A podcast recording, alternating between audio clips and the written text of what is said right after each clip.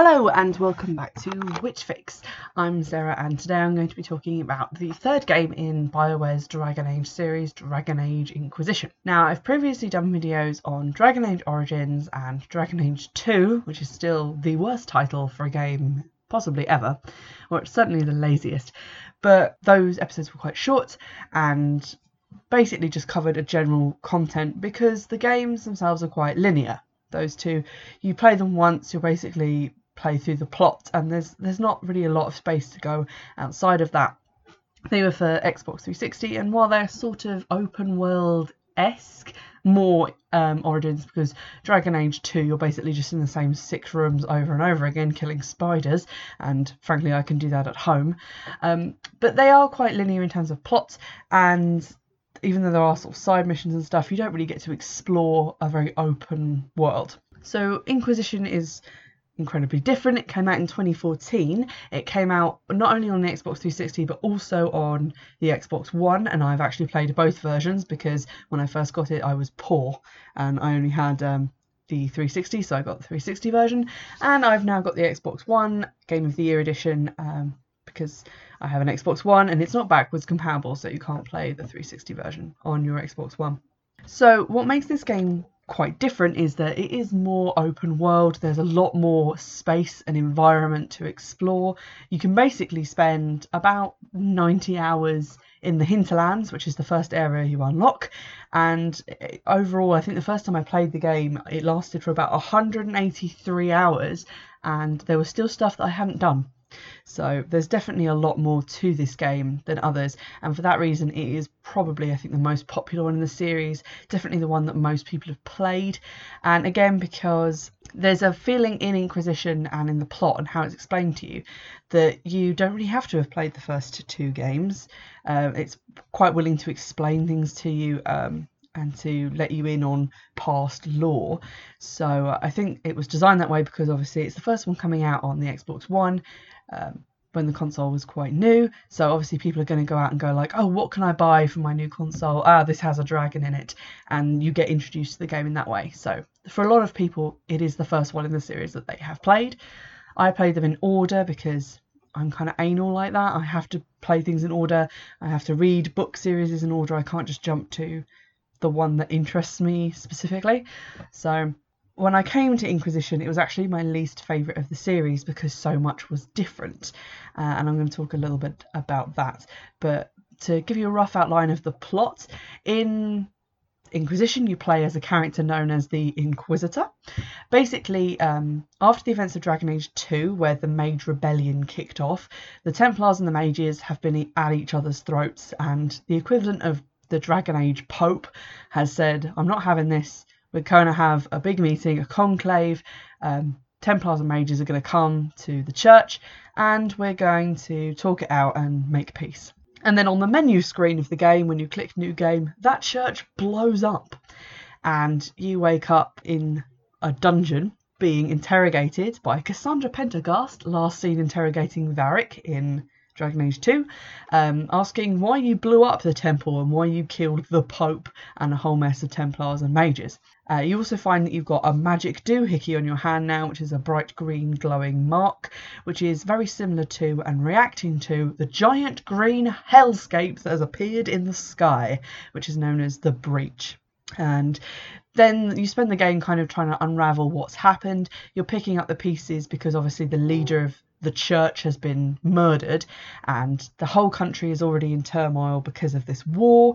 So you form the Inquisition basically to mediate between what the Chantry is doing, what the Templars are doing, and to try and fight this breach in the sky, which is spewing demons out into the world and threatening to destroy all of Thedas, which you think more people would be interested in, but you know, they just really want to fight amongst themselves. So there you go. In the course of doing this, you kind of pit yourself against the main villain of the story, and you become the head of the Inquisition, making you the Inquisitor, and you basically have to run things. And it's probably the first game where you have a position of command, because in the first one you play the hero of Ferelden, and you're really only the leader of your ragtag bunch of misfits. And in the second game you are Hawk, and although at the end you do sort of become a nobleman or woman of Kirkwall, you are still kind of just an outside figure with just your little gang. But in this, you have a castle, you pass judgment on people that you've kind of arrested under your authority as the Inquisition, you establish camps for your Inquisition, for your forward scouts, you gather resources for them, and you use war table missions, which are basically just timed missions that you set a character on, and you get rewards, and it changes the world state in certain ways and changes what actual missions you get to go and participate in. So that is a lot more complex. Now, when I started playing the game, there were two major things that I hated and they really put me off the game. And the first one is, unfortunately, to do with magic, which is what we're all here to talk about because that's the point of this game being included on the podcast. So you can still play as a mage. That controls basically the same. You have a magic stick and you have various schools of magic. Unfortunately, since the first and second games, those schools of magic have been pared down drastically. There used to be quite a few, so you had ice, lightning, fire, and then blood magic, creation magic, entrophic magic, primal magic, spirit magic, force magic, elemental magic, which covers fire, ice and lightning, arcane magic, nature magic. In this there are only 4. So you start the game being able to do ice, fire, lightning and spirit magic. Spirit is essentially useless. You can do mind blast, and that's about the only active power you have. The rest are just sort of barrier spells and revival spells. And the others are just, you know, standard, setting things on fire, electrocuting things or freezing them. And you will play through most of the game like that, and then when you become the Inquisitor and sort of get to halfway, you can do an additional side quest to acquire another single type of magic. So you can become a Knight Enchanter, you can become a Fade Mage, or you can become a Necromancer. These are specialisations that the other mages that you recruit during the game will already have. You have to find items to craft something specific to get into all of these, and that can be quite irritating and time consuming because you have to keep going back to the same area and checking for different monster drops to make them. So it is quite limiting being a mage, and that upset me just a teeny bit. But the second thing that annoyed me was that basically the first part of the game, you find out what caused the explosion at the temple. And that was a dude called Corypheus who has spiky shit coming out of his face. And he shows up and is very scary and he has a big dragon. And then Varric says, "Oh, I remember Corypheus. Me and Hawk fought Corypheus." And I was like, "Did you? Because I don't remember doing that at all. And I was Hawk for ages." And then Hawk shows up, and Hawk actually will look like, if you can be bothered to redesign your Hawk, will look like your Hawk from Dragon Age 2, except the specific face tattoo that I'd had in Dragon Age 2 wasn't available, so I guess Hawk got like laser tattoo removal. Hawk shows up and says, "Oh yeah, we fought Corypheus that time that I fought him, and I thought I'd killed him, but apparently I didn't." And I was like, well, this fucking never happened. So I went away and googled it, and apparently you fight Corypheus in the DLC for Dragon Age 2.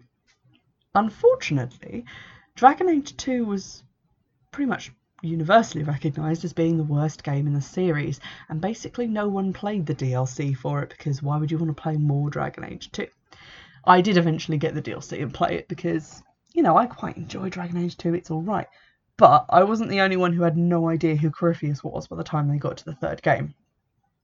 So it's generally not recommended, I guess, to have the main villain of your third game be someone who people will only know if they've paid for the additional downloadable content. Another character that you recruit actually onto your team is Cole, who's a sort of maybe ghost spirit man, and he is actually a character from one of the novels that is sort of released in conjunction with the Dragon Age series. And again, it's like you're just going to introduce characters from like peripheral stuff that not everyone is going to want to pay $5 to have like read the book. Not everyone wants to read books about games, so I feel like the games need to be able to stand on their own.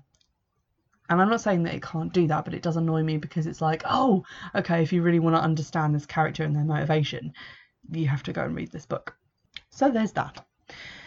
Now, having played the 360 version, I thought that the graphics were perfectly adequate, a little bit buggy sometimes. Also, sometimes people's like facial textures would show up maybe 5 minutes after they did. But aside from that, it was a pretty good looking game. When I got the Xbox One version, I wouldn't say there was like a huge difference. Like, you could definitely play the 360 version without it looking like butt cheeks, but the Xbox One version is definitely fuller in the sense that there's more like plants and trees and textures, and there's like butterflies flying around, and there's just generally a bit more detail to it. There's a lot more like in the way of 3D background things in it, like plants and rocks and things, to the extent that even though I've played the game like 5 times on the 360 before I got the Xbox One version, I still get lost because now there's like bushes that weren't there before, which is pretty cool. This is also a game that has a lot more openness in terms of the plot. There are choices you make in the game that can kind of not drastically change what happens, but they can change it quite a bit. One of the first choices, major choices that you make in the game, is when you're looking for extra power to try and close the massive sucking sky hole that's coming for you and everyone you love. And you can either choose to side with the mages or the Templars, because both of them have magical talents that can help. And I think basically everyone sided with the mages, and I think the game developers kind of expected people to, because who would side with the Templars? But I did, because I'd already played the game a number of times playing with the mages, and I was like, well, I want to make the opposite choice. I want to see what the game does. And when you side with the mages, you will spend the majority of the game fighting red Templars, who are Templars who, instead of taking regular blue Lyrium to give them their magical powers, they've been taking red Lyrium, which is evil, and like asbestos kind of grows on you and turns you into like an evil spiky monster. And if you side with the Templars, you would assume that maybe you would be fighting mages for the majority of the game. Perhaps red mages who are drawing their magical powers from red Lyrium. So you will be surprised to learn that you end up fighting red Templars anyway. It makes sense if you've sided with the mages that all your enemies would basically be Templars. But when you side with the Templars, you end up fighting mages and also other Templars. So that doesn't really make a huge amount of sense to me, and it annoyed me quite a lot because it felt like not a lot of effort had been put into the other half of that choice. This game also had like a lot more added stuff into it, in that you can now play as a Qunari, which are basically really tall cow-horned giants, and the first thing I did was obviously play as a Qunari. Love being a Qunari. You also have a different voice. You can choose between 2 female voices and 2 male voices, so you can actually play the game 4 times before you have to like start redoing dialogue, which is quite good. And you also get much more varied companions. You get, for example, a new Qunari companion who is called the Iron Bull, who is voiced by Freddie Prinze Jr. for some reason, who is romanceable as well. So for the first time you can romance a Qunari. You still can't romance Varric, so I'm taking points away for that. You also get a lot of new characters to be your followers, because obviously Dragon Age 2 kind of reused some characters like Anders and Merrill, who had appeared briefly in Origins, and Isabella as well. This has a lot more new characters. You have Cassandra, who was in Dragon Age 2, but not as a playable character. She's the first warrior that you get. Varric again. I'm kind of undermining my own point here. New characters. Solas is a mage who is bald and kind of a dick. I don't really like Solas. I know a lot of people do, but I don't know why. You also get Dorian, who is a mage from Tevinter, which is interesting and new, and he's gay and absolutely wonderful, and I love him, and he is my baby, and he's just so fun to have around. You also get Vivienne, who is the first person of colour, I think, that you could have on your like team, which is pretty cool, and it's a woman of colour. It's unfortunate that her character is awful. Basically, she is a mage who thinks that mages belong in the circle and under Templar control, except not her, because she's fancy and she has a mansion in Orlais. So she's very 1%, and I don't really like her that much. She's also Orlaisian, which, you know, come on. You also pick up Sarah, who is an elf archer, and kind of an anarchist as well. She has quite an annoying voice, so I don't tend to take her places. You get Cole, who is the kind of ghost boy, who is all right, I guess. I don't usually take him anywhere either, to be honest. You get Iron Bull, as I've already mentioned, as well. So there are quite a number of like new companions, and they're quite nice to take around. It's also the first game where romantic partners don't just have a gender preference, they also have a race preference. So, oh, I forgot about Blackwall. You also have Blackwall. He's a character that you have in your party. Again, I don't really take him anywhere, so I kind of forgot about him. Anywho, so taking Blackwall as an example, he has, I think, a preference for women, only women, and I think it's elf women or human women, not dwarven or Qunari. I could be wrong about that. Solas is an elf. He will only date elf women. Sarah doesn't really like elves and I think prefers women. So you kind of have to pick quite carefully when you're making your character, based on who you want to romance in the game. The game also includes elements of you gather herbs, which you have done in previous games, but this time you actually do more stuff with them and you make new potions and stuff, which are very helpful, and there's a lot more of an emphasis on that. You also craft equipment, and you can... I found it really exciting to, you know, go out there and kill a big dragon and then drag, you know, its skin back to HQ to cut up and make a little coat. So that was nice.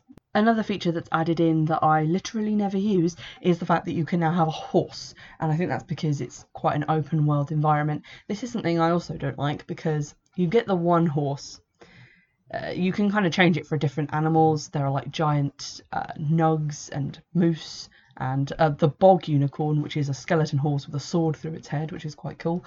But you only get the one, which means that when you get on your horse, the rest of your party disappear and you don't get any party dialogue as you're walking around, which is usually quite, you know, amusing, of your characters sort of talking to each other. And I don't use the horse because I don't want to miss out on that. Also because the horse can be quite frustrating to try and maneuver around the environment. And because they've given you a horse, they've also not given you a run button. You kind of move at the same steady jog at all times, except when you're in combat, when you have your weapon out, and then you move slightly slower, with the sort of feeling like you're dragging a large invisible rock behind you, which I don't appreciate. So that's a bit annoying.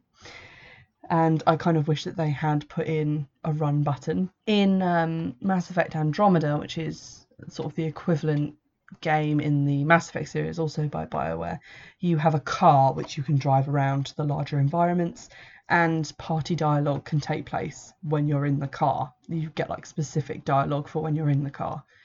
And I kind of understand that it would have been very difficult to animate a full party of people on different horses following you, because that's just asking for trouble.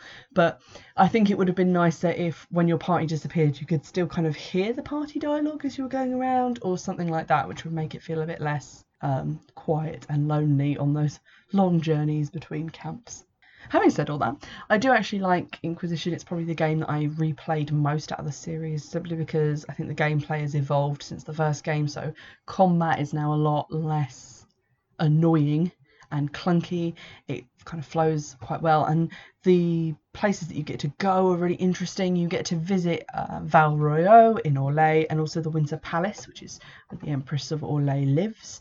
You get to visit lots of different locations that previously we've only heard about, because usually everything took place in either Ferelden or in Kirkwall, and now you get to go to different places in both Ferelden and Orlais, which is very interesting. You also get to meet quite a lot of characters. There's a lot more story kind of pushed in, and a lot more interesting level design and quests that you have to do. It's not just sort of going places and killing things. There is like a whole mission section where you're going around the Winter Palace and talking to people, and it's very espionage. It's very kind of court intrigue. There isn't really a lot of fighting until the end.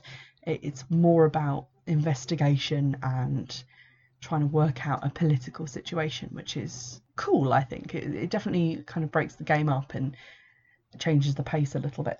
The game is already a lot longer than Dragon Age Origins and Dragon Age 2, but it also has 3 pieces of DLC that you can purchase, and I got these as part of the Game of the Year edition. I don't think you can actually get them for the 360 version, because I guess they just really wanted people to buy the more expensive one, but they are the Jaws of Hakkon, The Descent and Trespasser. And Trespasser is actually what I would call less of a DLC and more of like the end game, because it does contain quite a lot of things that are relevant to the plot of the main story, and it does go on for quite a while. So it has this kind of idea that it's like an epilogue to the game that you do definitely need to play to understand the plot of Dragon Age 4 whenever that comes out.